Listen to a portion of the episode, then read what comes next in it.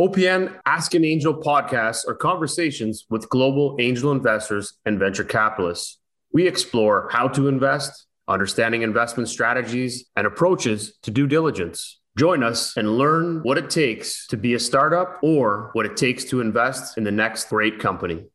Very good. Very good. All right. Well, just like we like to do, we're going to jump right into things. So, welcome to uh, our podcast, Ask an Angel. And today uh, we're with Matan. And Matan, just to jump right into it, love you to share a little bit about yourself, your background, um, kind of where you are today, where you're going, and then one thing about you that no one would know. Oh, gosh. Um, so, a little bit about me. Uh, I'm an entrepreneur and I come from a family of entrepreneurs, small business owners and the like. And I've always been around, you know, people trying to build businesses. So it's kind of obvious for me to go into a career of venture capital if I if I was ever ever able to pull it off, it seemed like a dream career for me. Uh, so I kind of built myself towards that goal very early on. Started a couple businesses when I was younger. Always got involved in family businesses whenever I could. I actually worked for my from my for a family business since I was like 14 and, until I graduated from university. And uh, my first job, my first real job, after I graduated uh, and came back from a year of traveling and let's call it spiritual uh, investigations, I landed an internship at a boutique Toronto venture capital firm, unpaid internship. Um, did that for about four months and was fortunate enough to be hired full time. And did that for several years before quitting to start my own startup. Did that for a couple of years and joined Verstra Ventures uh, about a little over two years ago now. Uh, Verstra is a pretty unique venture capital group. We're very small, very uh, very young, about three years old. We're the venture capital initiative of a much larger publicly traded company called Constellation Software. And Constellation uh, is by by many metrics one of Canada's largest tech companies, publicly traded. Their their um, business models to go around the world buying up uh, software businesses. So over the last few years, they've considered deploying capital in different ways, and one of those ways has been uh, venture capital, which is now Verstra Ventures, or one of the ways is now Verstra Ventures. I love it. That's awesome, and I and I believe um, in what you got the your partner at uh, Verstra Ventures, um, and the gentleman's name is going to Carl. is it Carl? Yeah, yeah. I think I met Carl a couple years ago. So amazing, very small world. Um, and one thing about you that no one would know. My gosh. Um, I keep the Sabbath, maybe. I mean, a lot of people know that, but I guess in the professional world, very few people know that. But uh, I keep the Sabbath. You know, Sunday, sorry, Friday sundown. I'm I'm out. I'm not touching anything until Saturday uh, Saturday night, and uh, it's it's it's quite it's quite great. Actually, that's amazing. I think I might do that. I, I think it's a great way to uh, get yourself out of the mix and uh, decompress and get back into the swing of things back on Saturday night or Sunday? Yeah, I actually saw a few years ago, or maybe 10 years ago, or something like that. Uh, there was a movement in the US called a day of unplug, where they said just for like two hours or something in the evening on Friday or Saturday or something, completely secular thing, had nothing to do with religion. Just stop using your phone. and people that adopted this saw a tremendous improvement in a lot of things, including, you know, their ability to focus with friends and family and re-energize. Oh, the re-energize and, and, and focus is huge. Um, I used to, and still do, when I would travel, I would always say that I need to climb a mountain in order to get myself off of the phone so I can disconnect and actually participate in something where I can't be connected to, which is the same as my background and why I was actually climbing a mountain. But over the years, I just love climbing. But it does, it helps you refocus, re energize. So, all great things. And uh, my last travels was in Israel, and I got to experience um, I guess it would have been 18 months ago, uh, get to experience the Sabbath because, again, you're used to Sundays kind of in North America that you don't really do anything, which is now more now than ever. But before, every day of the week was busy. So being in Israel for uh, a couple of months was uh, pretty amazing. So I got to see that, the startup community, and learn about uh, just a different way of lifestyle, which is shutting things down and, and not being so active. And I, and I think that's pretty amazing. Yeah, well, what what took you to Israel? Was it was it the startup scene specifically? Uh, every year, I actually uh, take four to six weeks and I travel. So I grab a backpack and I just bounce through countries. And this year I was in the Middle East. So I was in uh, uh Egypt, Israel, and Jordan and uh, at a couple spots in between. But through that, uh, while I was going around, I, I, certainly want I go and see startup scenes everywhere. So I've been in the startup scene all over the world. So I got to see some amazing startups, and um, one of our major centers is actually Israel. So we get a lot of uh, deal flow from Israel. They've massive, massive, amazing startup scene. That's great. That's great. I, I hope you enjoyed your time there. It sounds like you did. oh, totally. It, to me, Israel in certain pockets is like Toronto was uh, probably 15 years ago in a massive rebuild. Everything's kind of going through this new design, new architecture, new look, which is kind of what Toronto went through. So kind of Toronto's on that middle ground of that change, I guess, but very similar in that uh, that instance. So in Tel Aviv, that is. The other yeah. cities aren't really going through that type of uh, change, but Tel Aviv certainly is, and it's pretty much the epicenter of Israel, right? Yeah, yeah, certainly the commercial center. I mean, if you go to, I spent about a year living in the old city of Jerusalem. I think they have like zoning bylaws there that you, you can only build buildings with a certain stone. Yep. it's probably not going to change for a long time, but it's a whole, it's amazing. You can go to like Tel Aviv, which is a completely different culture than Jerusalem and really the same country and they live in harmony. It's pretty, it's pretty amazing.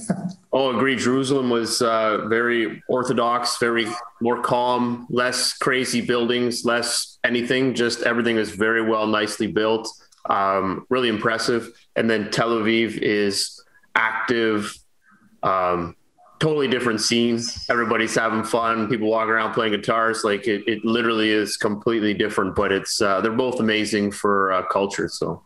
Yeah, I don't know. The first, I hear. I, me- I, remember the first time I went after I moved. I, I was born in Israel, um, and went a couple back, a couple times with family when I was younger. But the first time I went as like a let's call it cognizant adult, I was 18, so not really an adult, but legally an adult. I remember going to the beaches in Tel Aviv, and it was such a culture shock. You see people with like rifles and bikinis, like you have people in bikinis.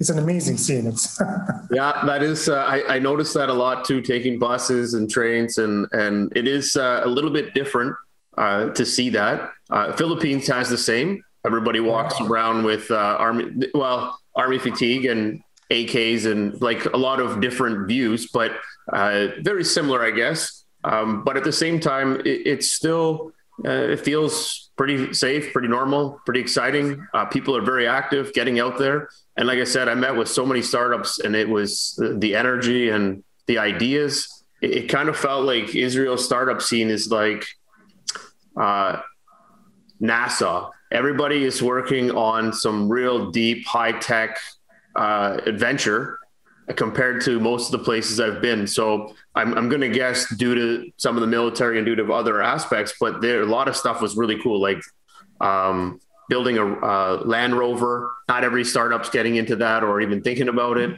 So there was some really cool tech that was coming out of it. So it was exciting to be there. Cool. So one of the areas I kind of want to steer back to, and, and I think you you touched on a little bit about your entrepreneurial background, kind of when you were younger, working in the family business, and then driving into uh, your own um, entrepreneurial experiences and then the VC world. But one thing that I found fascinating is that one, you have a crossover. So you have been an entrepreneur, you've worked in the entrepreneurial space, and you've been a VC, and you've basically been a VC I'd probably say longer than you've been an entrepreneur. And what I love about this, because most uh, people that jump into this space, they were either all in on entrepreneurship or they were all in on VC, and very few have that crossroad. So there's a lot of learnings that you can bring into both aspects. So maybe you can touch on a little bit of when you started off on the VC side, what really got you into the VC world? What was that reason you chose to go in that direction?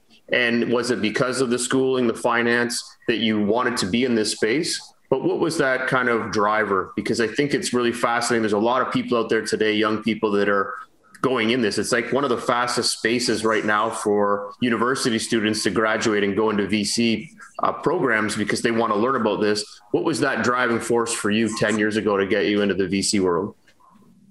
Um, the reason I got into the venture world, uh, let's say there's a few reasons. I'd say at the outset, you know, you're an entrepreneur, you think, okay, I like being involved in a single company, but wouldn't it be much better to be involved in 10 companies at the same time? You know?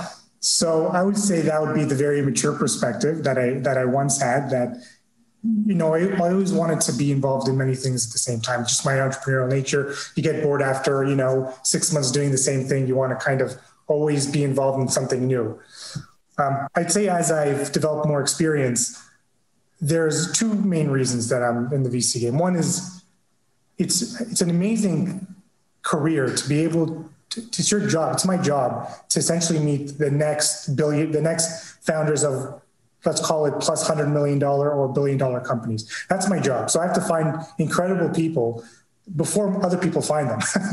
it's it's an amazing thing. Like it's it's I'm forced to kind of find amazing people and partner with them and give them money to like build their vision. I, I, don't think you get that with almost anything else. Like what other career can you can you have that experience dealing with such with such people? I think on the the other front of it, aside from my interest in building companies, is more abstract. You know, I, have I've learned about Malthusian economics. I'm not going to get into it here, but essentially, there's without technology and without investing and developing technology, there's there's kind of a, a limit to what human beings can can achieve. You know, if we have our population is growing exponentially, but our resources growing arithmetically and capping at a certain point, the only way to continue to allow human beings to flourish is with the continuous development of technology. And so long as we do that, we can have more people, people can live much better lives, healthier lives, can have access to food, have much higher quality of living. And um, I think a lot of the progress humanity has made over the last couple hundred years was due to technological development. And at some point, there was someone investing in that. and more in a, in a philosophical sense, I want to be part of that. I want to be part of, you know, I don't want to be cliche, but actually, you know, and I'm not going to say it. I want to be part of that.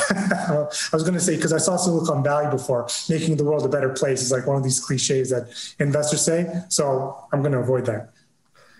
Well, that's good. And, and what I liked about what you shared there is that this wasn't something that you just tripped on or decided that, uh, you know what, tomorrow I'm going to be a VC. It sounds like you've been planning this for a long time. You, you saw what it was to take, what it took to do this, and you started to work your career, your education to be able to step into this and make this something you wanted to do as a lifetime and uh, for a lifetime.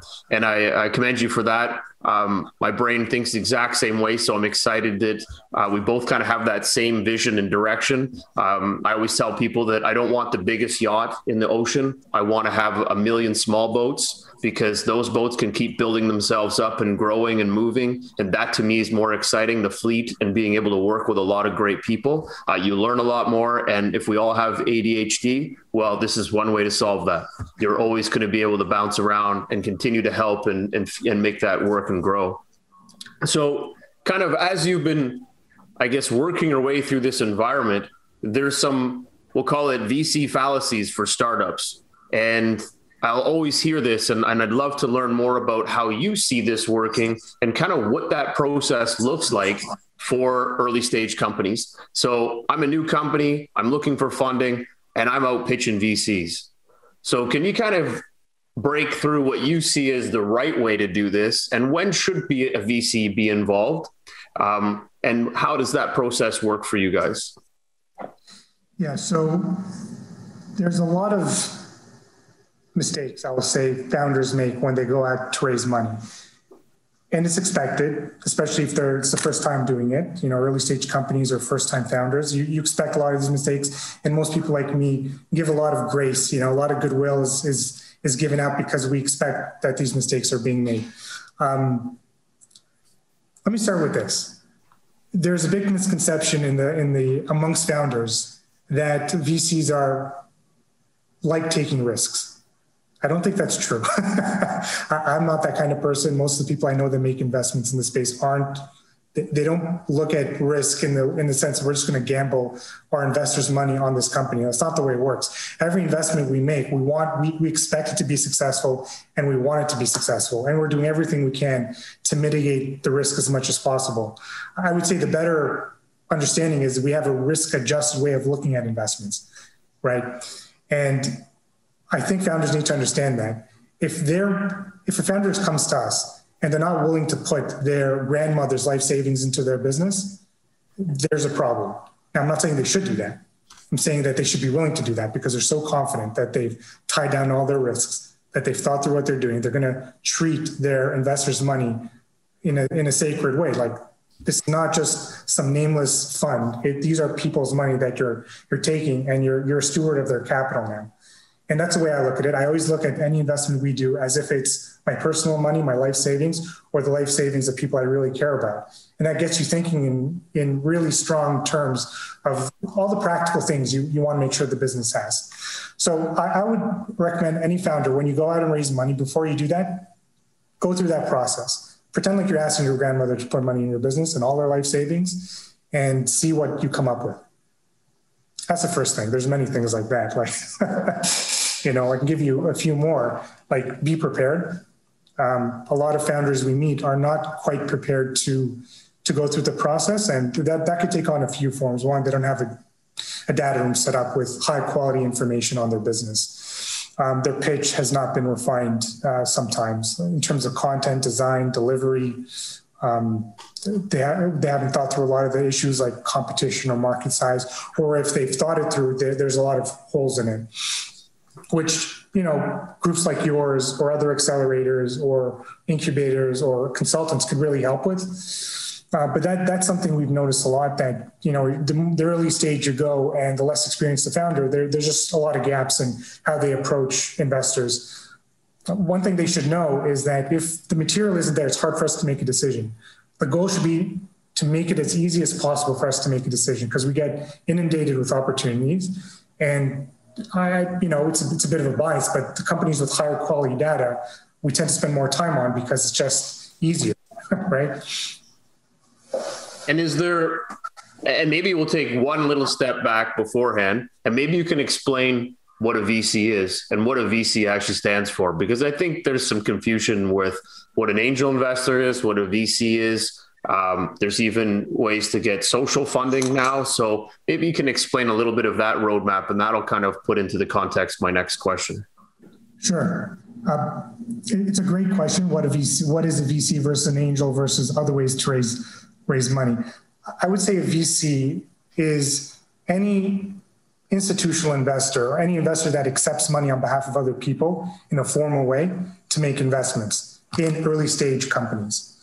Uh, that could take on a couple of forms. There's corporate venture capital, so venture firms that receive money from a corporation, not necessarily, could be through a fund or could be off their balance sheet, could be in a couple ways. And then there's your typical, you know, venture capital group that goes out into the world, raises money, they collect all that money in a fund, and from that fund, they make investments in startups. And the way they're compensated essentially is how much money they make for their investors. And if they don't make money for their investors, I guess they're not making much money. They're just making whatever their salaries are. I would say the difference between a venture capital firm and an angel investor is that an angel investor is investing on their own behalf. So they're not raising money from others, they're not collecting a fund.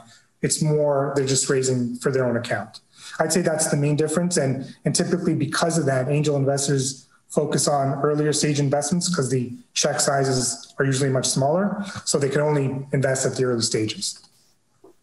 That's a that's a great example, and, and I'm glad you uh, clarified that because it makes a big difference to um, an early stage founder on where and how they should be approaching this. So let's take you guys as an example. Um, you've you've kind of defined what types of mistakes are made, so the founder can kind of correct those. Now, when they do approach you, when is the right time? Should they be coming after they've already received investment, uh, pre-revenue, post-revenue? Is there a time that you like to focus on and say, not just me, but VCs in general, and then of course on you guys. Right. So there's a couple of things to say when to explain when a company wants to go raise funds. The first thing is it's always good to build relationships. Uh, so there's no there's no timeline that's good when you need to start building relationships with potential investors, whether they're investors potentially for today or for around in the future the mistake I, I, think a lot of founders make is that they don't approach the right people or they don't approach them in the right way. So you should be re- reaching out to investors that are likely to invest in your company or that fit their mandate. Like we invest in B2B, B2B startups, B2B software startups.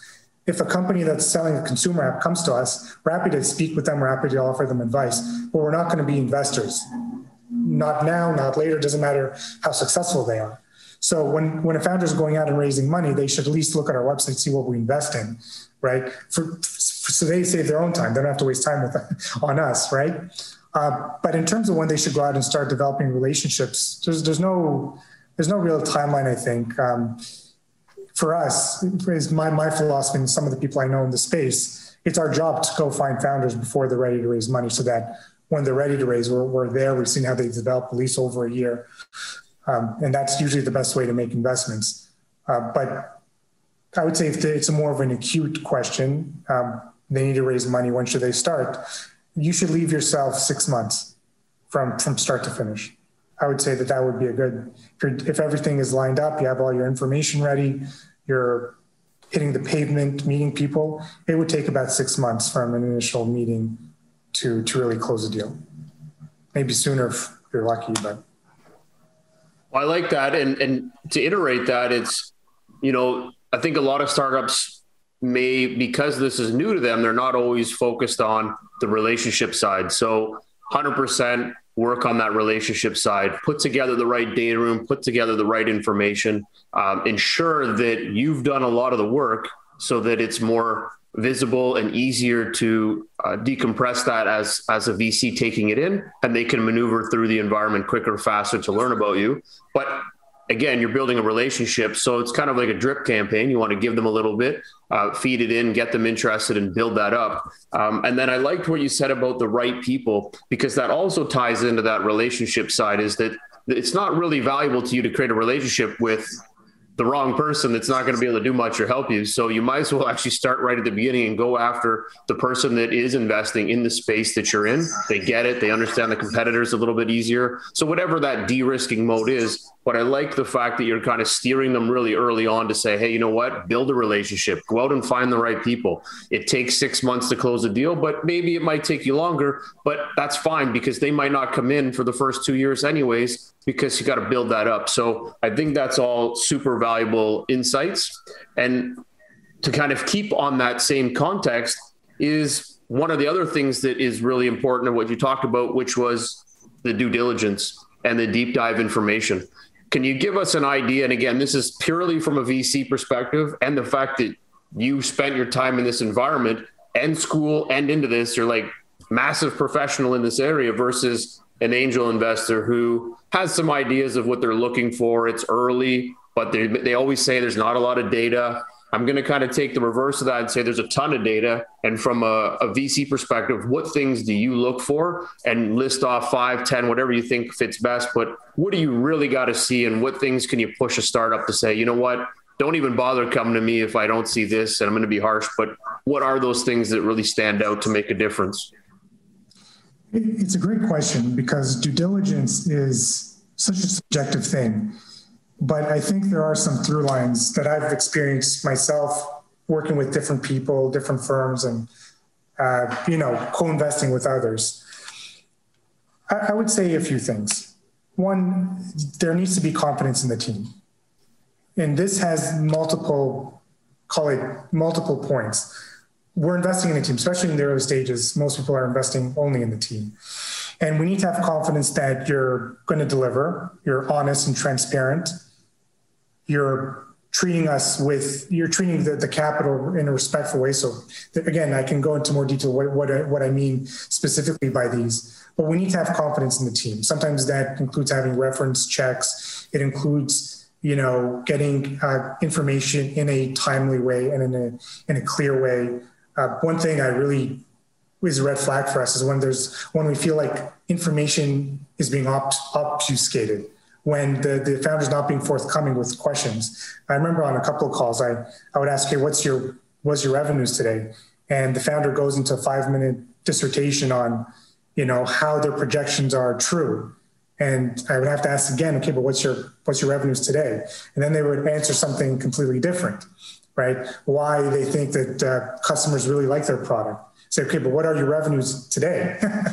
right? So, so that's the team. And then because most investors aren't going to be an expert in the, in the technology and that that would include us. We we're, we're experts in building and selling software, but we don't go into detail in technical due diligence. It's not what we do. So what we need to what we need to establish is that your product works, customers like it, and you can deliver. You can deliver on sales, you can deliver on your, your contracts, et cetera.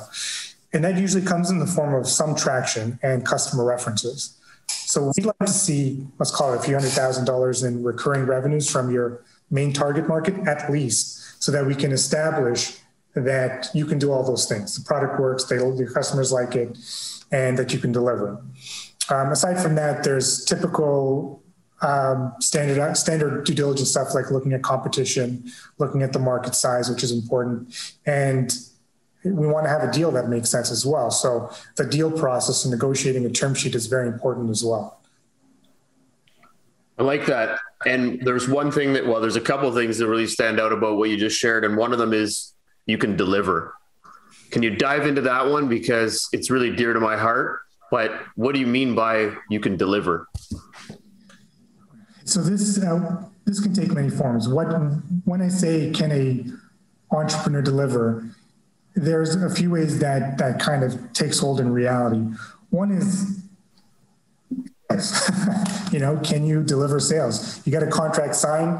Number one, to get a contract, and you go out there and, and, sell. And two, you need to deliver the contract. You need to deliver what you said you're going to do. And those aren't trivial, trivial things. Sometimes we have founders coming to us and say, well, we need the funding to go get sales, right? And that's just, in most cases, not a very good answer right? You have to show some grit, some determination, some creativity in in getting those sales in a cost-effective way. Um, another way of delivering is: Are you? I'll give you an example. Like we we've dealt with entrepreneurs. Um, you know, we've talked to them over a year before we make an investment, let's say, and we're getting updates regularly, right? So we see over time how they what their projections were, what they said they were going to accomplish, and then we see what happens in a year.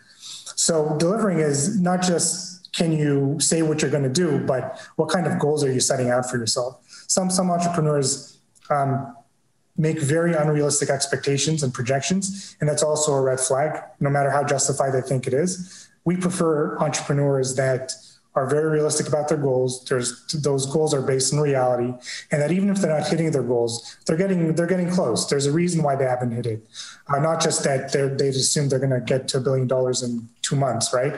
There has to be something real behind what they set out and what they've achieved, or or the lack thereof. So in that same context, and, and those are great. I, I like the idea, or I like the concept around you know proving going out to market, selling, documenting it, prove that you're hitting your target market. Um, and I think one thing you you, you really um, hit the home run on this one was when you're asking a question inside of a pitch, in a debrief, or anything you're doing. This goes to selling or anything you're doing. Be direct.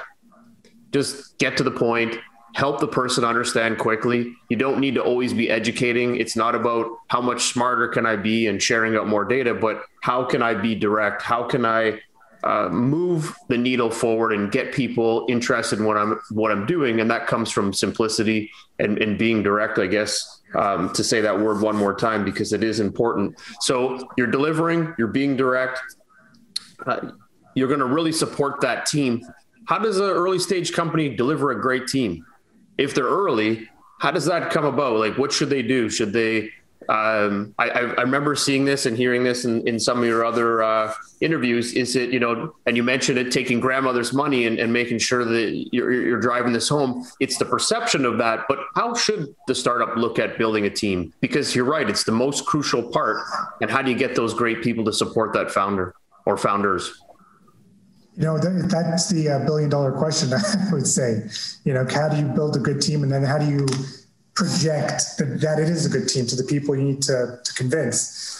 It's a tough question. Uh, I think what you've done in the past is is the first step. You have, you have to establish that you know that there's a reason that you're the right person to win this space.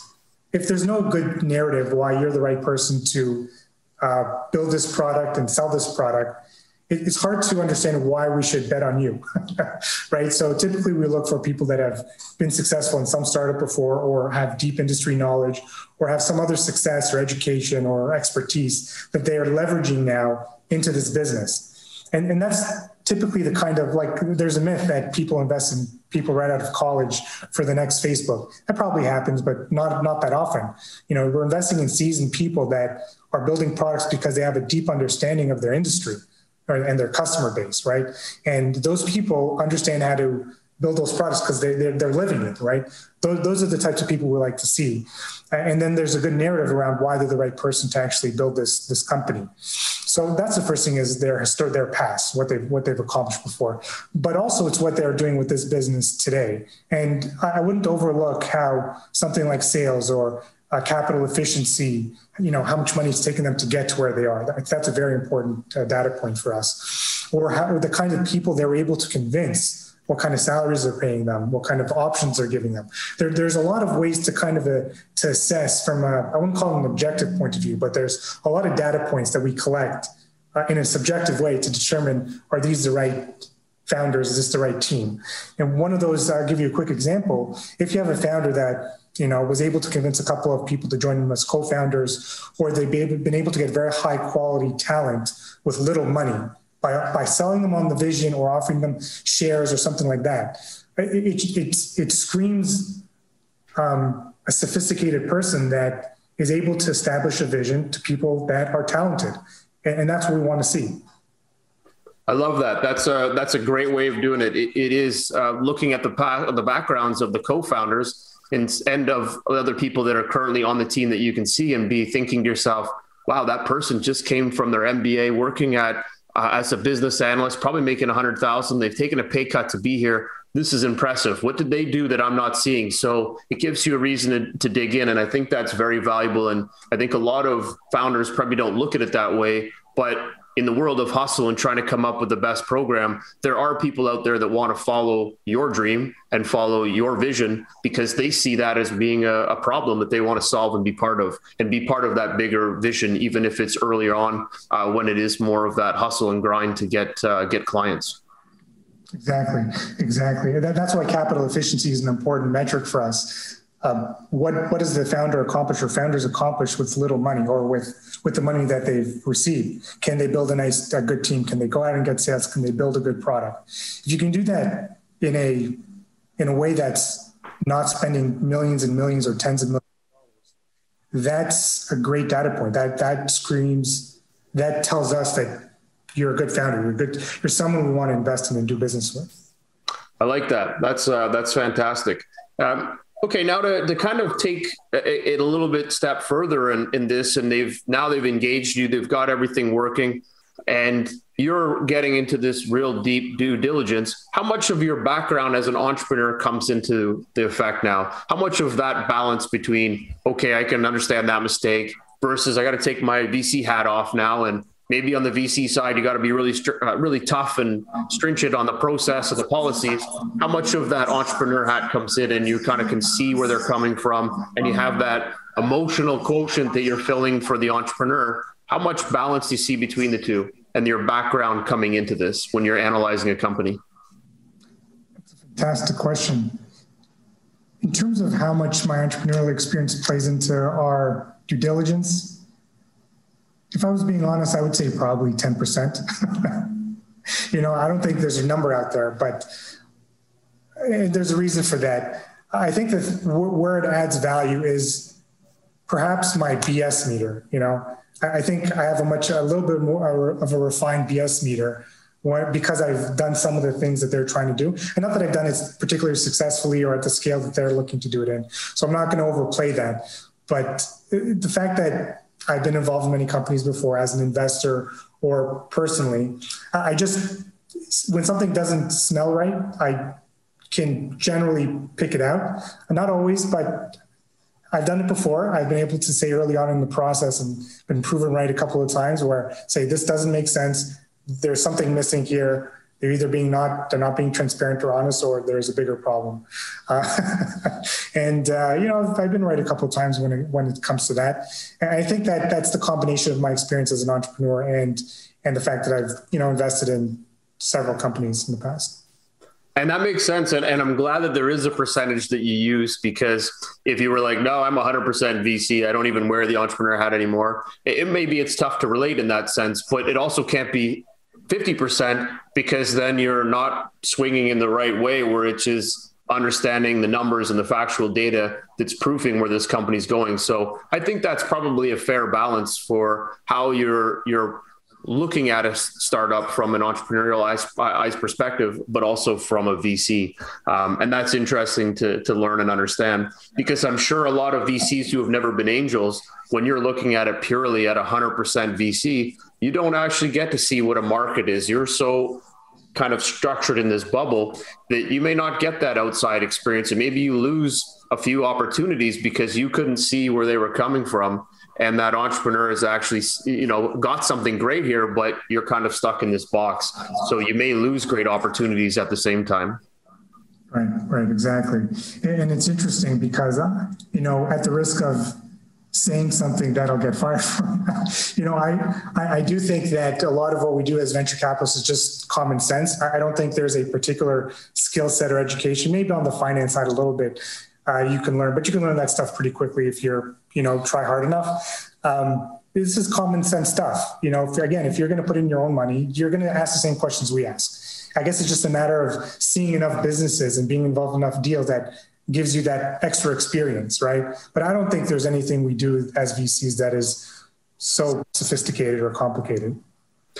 Uh, wholeheartedly agree. I do think that there is an element of learning because you're part of multiple companies, you can really take that educational piece. And I think that really brings a lot of value to a VC is that the more companies you work with, the more companies you invest in, board seats, advisor, observer roles, all of these things play into understanding different verticals, understanding different ways to compete, different ways to market. And I think that really builds up the credibility, not only on your side, uh, but as the firm. And it helps you better position yourself on when you are going after opportunities. And, you know, one day we'll go back and look at it and say, how successful were our, our choices? And how well did we play and which ones did we miss on and how well did they grow and maybe there's a fine balance to come back and say that you know we're batting 50% and that's pretty significant and that's a, a great position to be as a vc that, that's that's exactly right. So if, if I were in a job interview, for, for example, yeah, if I was in a job interview, for example, I wouldn't play up my education or something. I would play up my experience because that that's at the end of the day what matters. It's the fact that I've been involved in dozens of deals and seen how how it how it goes. When you think the best company you're investing in goes to zero and the one of the ones you're kind of worried about go to 100 you know it's it's that experience being in the trenches with the entrepreneurs seeing how things play out that, that's what makes me a bit cynical today. You know when I, someone gives me a projection i just you know I, I kind of i know where it's going. I know never, never does never are the projections true. They could sometimes, in one in a hundred cases, be better than the projections, but they're never they're never true.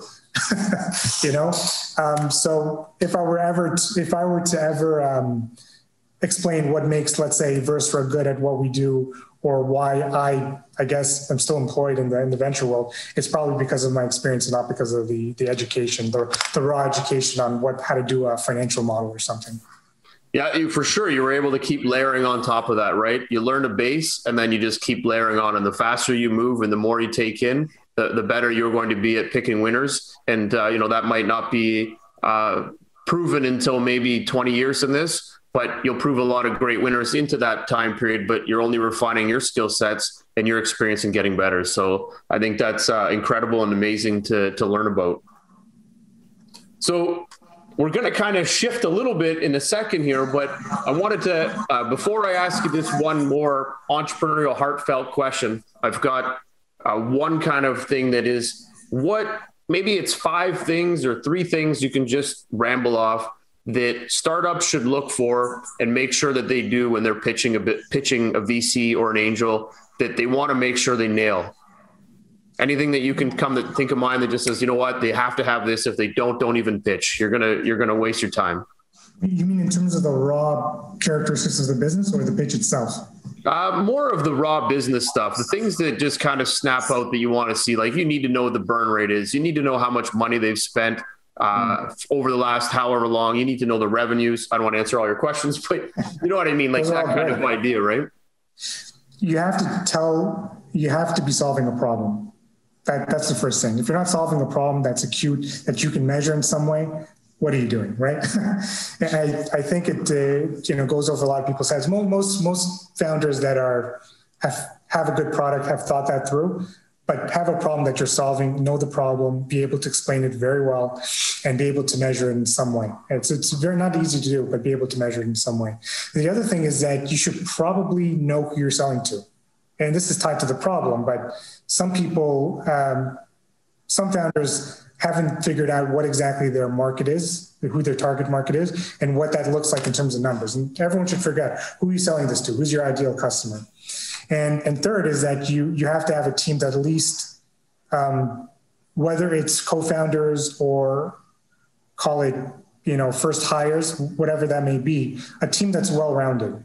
So we shouldn't have to ask the question, okay, you're going to build this sophisticated technology, but who on your team is going to do it? It should be obvious it should be part of your pitch. It should you should have already thought of it. It should be on your roadmap, or should you you already brought them in as co-founders or, or as hires? I love it. Best number one answer. Make sure you're solving a problem. Be able to measure it, and then have an obvious team that's going to be able to solve this problem, so that you guys can get behind it. So perfect. Love that. Um, all right. So now we're going to kind of, and these are all great answers. I think very educational. I think we're going to, lots of people are going to learn a lot about how a VC works and the mindset of a VC. Um, now, in all the time that you've been doing this, you've come across lots of different entrepreneurs and, and how they operate and function. So I'm kind of looking for this heartfelt story where you just were blown away by what this entrepreneur had to do in order to survive, win, grow, and crush it. And it doesn't have to always be a crush it story, but we like energy and, and great stories. But is there a story that just pops in your mind that really just shows what it takes to be an entrepreneur and, and um, you know, it's just stuck by you and it made you kind of think, you know, that, wow, this is impressive. It's an amazing question. And I, I want to give, you know, I'm going to give an answer that's more recent because we've really, our societies went through some, some trauma recently. Right? so that really, at least the first months, March and April last year, we're kind of figuring out, okay, who are our, what's going to happen with our portfolio? What's going to happen with all the people working for the companies? You know, we're asking a lot of questions. And we were worried about one company in particular because they were in the hospitality space. Um, I'll, I'll, name them. It's called Hire Staff. Um, and there's a, a, young entrepreneur. She's very talented. Her name is Europa Stein. And I was the most worried about that company because the industry itself was going to zero. And we just invested in the company and we weren't sure what to do. And seeing how that company, its management team, its founder adapted to the situation has been incredible. I, I was uh, quite, I was quite impressed. I mean, the burn rate was kept low. Uh, she was able to pivot. She was able to hire staff during the time. She hasn't didn't actually have to to fire. There was a couple of layoffs, but overall, uh, those are layoffs probably going to happen anyways. And we've actually increased headcount over over the last year or so. And seeing how she's uh, really had this determination to get things done despite the challenges, cut her own salary, like she did whatever she had to do to to make sure that the business survived, that the company kept moving forward with developing its product, getting customers uh, I mean, it, it, was an incredible story. And, you know, we're still not, not out of the woods yet. But uh, considering uh, what we've experienced, I, I really want to share that story. I love that. And, and you said something that really, really stands out there. And you, she cut her own salary. And what I love about that is that she did whatever she needed to do as being an entrepreneur. And that's the type of entrepreneur that gives me goosebumps. I literally have goosebumps because those are the people that see that this is their business. This is their call it their baby, but they're doing whatever it takes to win. And winning sometimes is having to uh, cut your salary, put more time in, work more efficiently, more hours, ask for help, reach out to more people. So I love that. I think that's a, a fantastic story. And it really does resonate that, you know, it takes a lot to be an entrepreneur. This isn't a, a cakewalk and people aren't just splashing money all over the place it, it really is uh, uh, um, a grind, and you got to do the right things to survive. 100%. And one of the ways I I kind of felt that she would be this kind of entrepreneur was that she was very careful in how she spent the money she's raised in the past. Not that they raised a lot of money in the past, but they were very careful with their budget and how they approached sales and product development and all those other things so that you know in a crisis situation that they're going to respect pure capital, that they're going to treat it right and they're going to do whatever they can to ensure that the business uh, has the best chance of doing well. I love it. Fantastic story. And I'm glad to hear Hire's doing well. I actually had it on my list because I wanted to ask the question, but I've never actually in a podcast interview been able to get myself to ask about a company that is being invested into, but because of, uh, um, I guess, all the things I know about the company and thought it was pretty awesome company. I just wanted to know, and I'm glad you brought that up. So fantastic. Um, so we're going to kind of jump right into these rapid fire questions, and uh, if you're ready, we'll jump right into them. Yeah. Go for it. All right. Uh, first question, number one: How did you get started investing in startups? Through my father's business. Uh, I got involved during the summer at university, one summer in university in his business, and we uh, acquired a. He acquired his first company, and I was deeply involved in that process. And it was one of the most exhilarating experiences of my life, learning how to make investments and integrating companies, and you know all the challenges that come along with that. That's amazing. Nobody gets that kind of experience, man. You're getting M and A work in uh, university. That's brilliant. I was very fortunate that way. Yeah. Ah, very cool. That's awesome. Very exciting. Uh, what's your favorite part of investing? The people. We meet some of the most incredible people. Great answer. Uh, how many companies do you invest in per year? Four to six. Love it. Any verticals you like to focus on? Uh, I particularly like prop tech.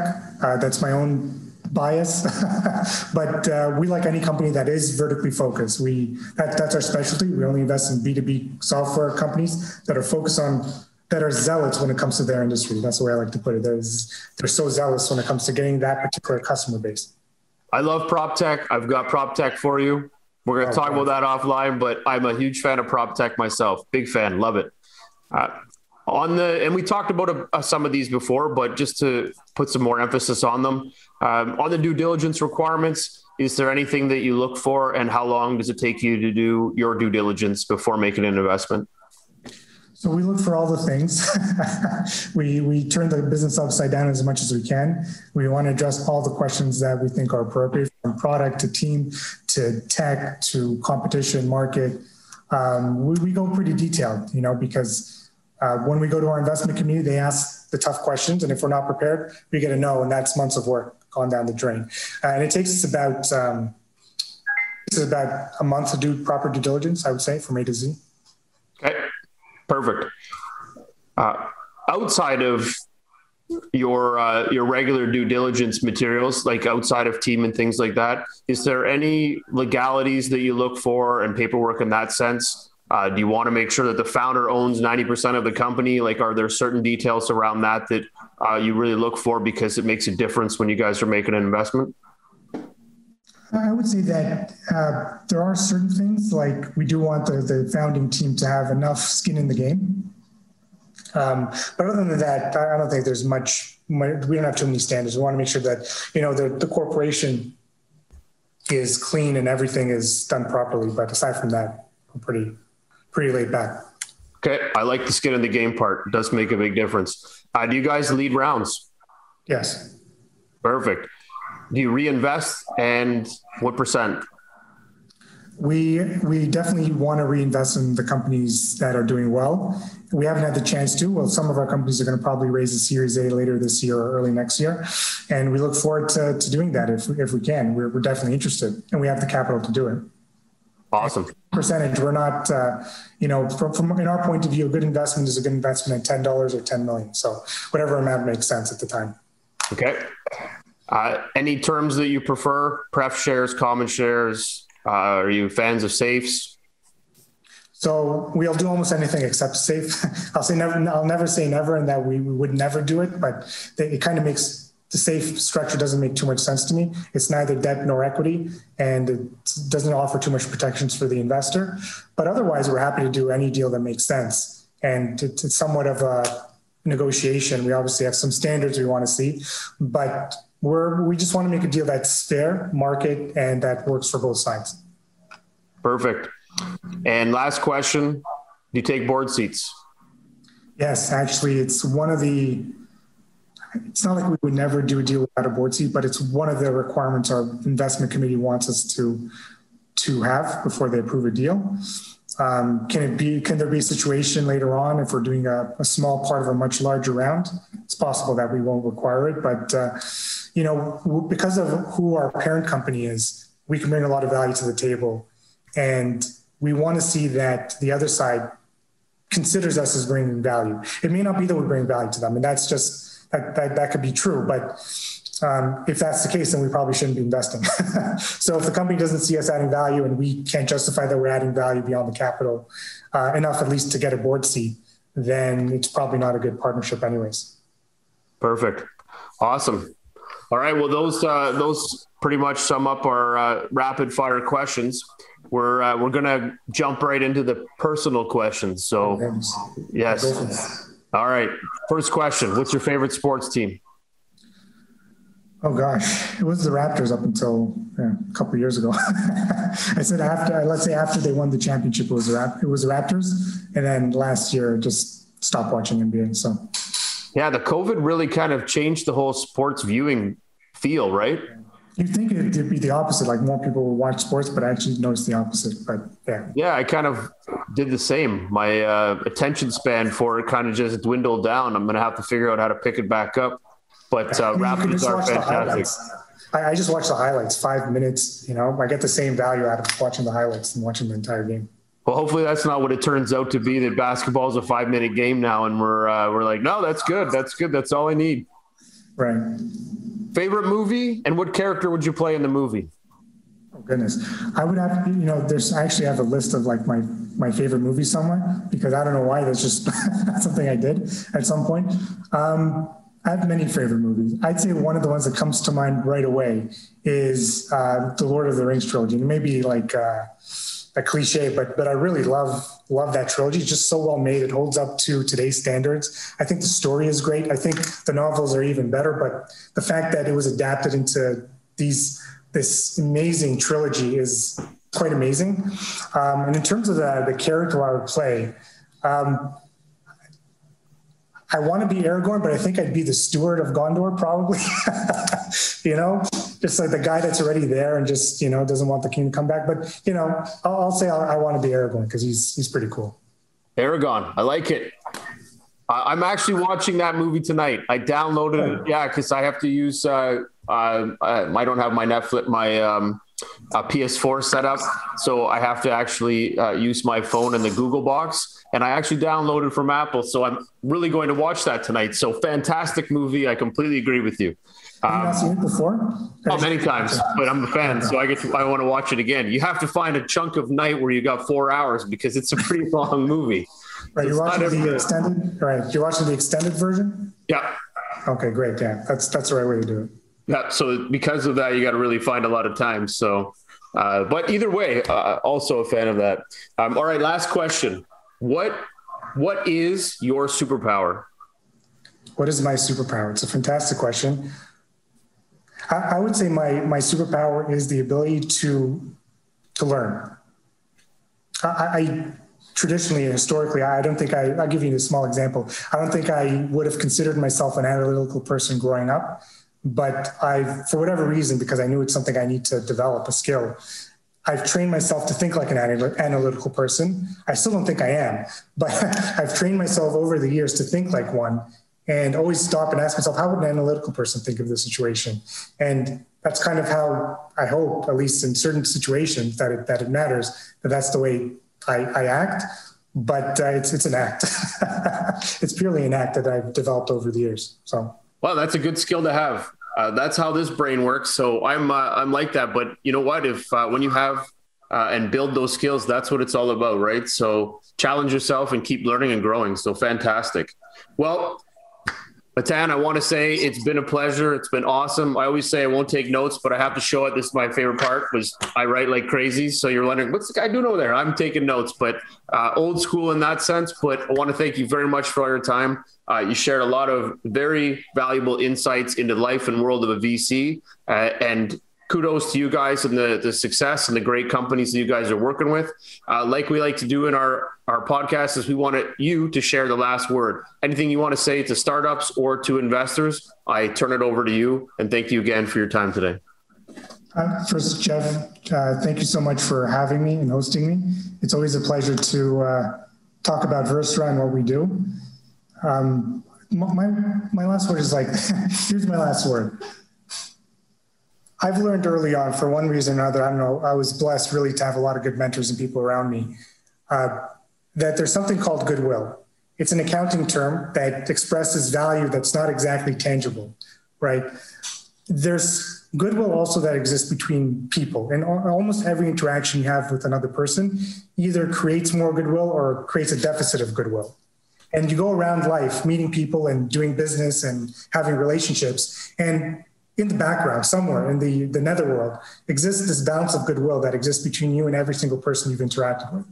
And if your interaction with someone is positive and you either do something for them or they do something for you, or you have a, you're, you're, you smile at them or you just treat them nicely, you increase that goodwill. And that is a real, tan- that, that is an intangible and very valuable thing to have in life. So much so that so much of whatever I can be considered successful for um, has come from, and I can trace it. I can actually trace it to the goodwill I've developed with people over the years. So, if there's one message I want to give out to anybody that's watching this, it's think about life as the constant, um, the constant de- development of goodwill with other people. Meaning that any interaction you have, try to make it a positive one um, even if someone's giving to you, let's say someone's doing you a favor, just thanking them and writing them, let's say, even a handwritten thank you card, that can actually create a restore some of the balance of goodwill, or at least being more open to doing them a favor in the future, right? But every interaction or trying to find a way to do them a favor, right? Uh, always try to develop pos- a positive balance of goodwill, not only because in a pragmatic sense it'll benefit you very much so in the future, but because it'll make you live a better life. And uh, if we start thinking about our lives that way, it's like how do I just make sure that even if I'm not, I'm the taker, so to speak, in this interaction, how do I make sure that um, my balance of goodwill is at least balanced or that I increase my balance of goodwill? Brilliant. I love it. And uh, very well said.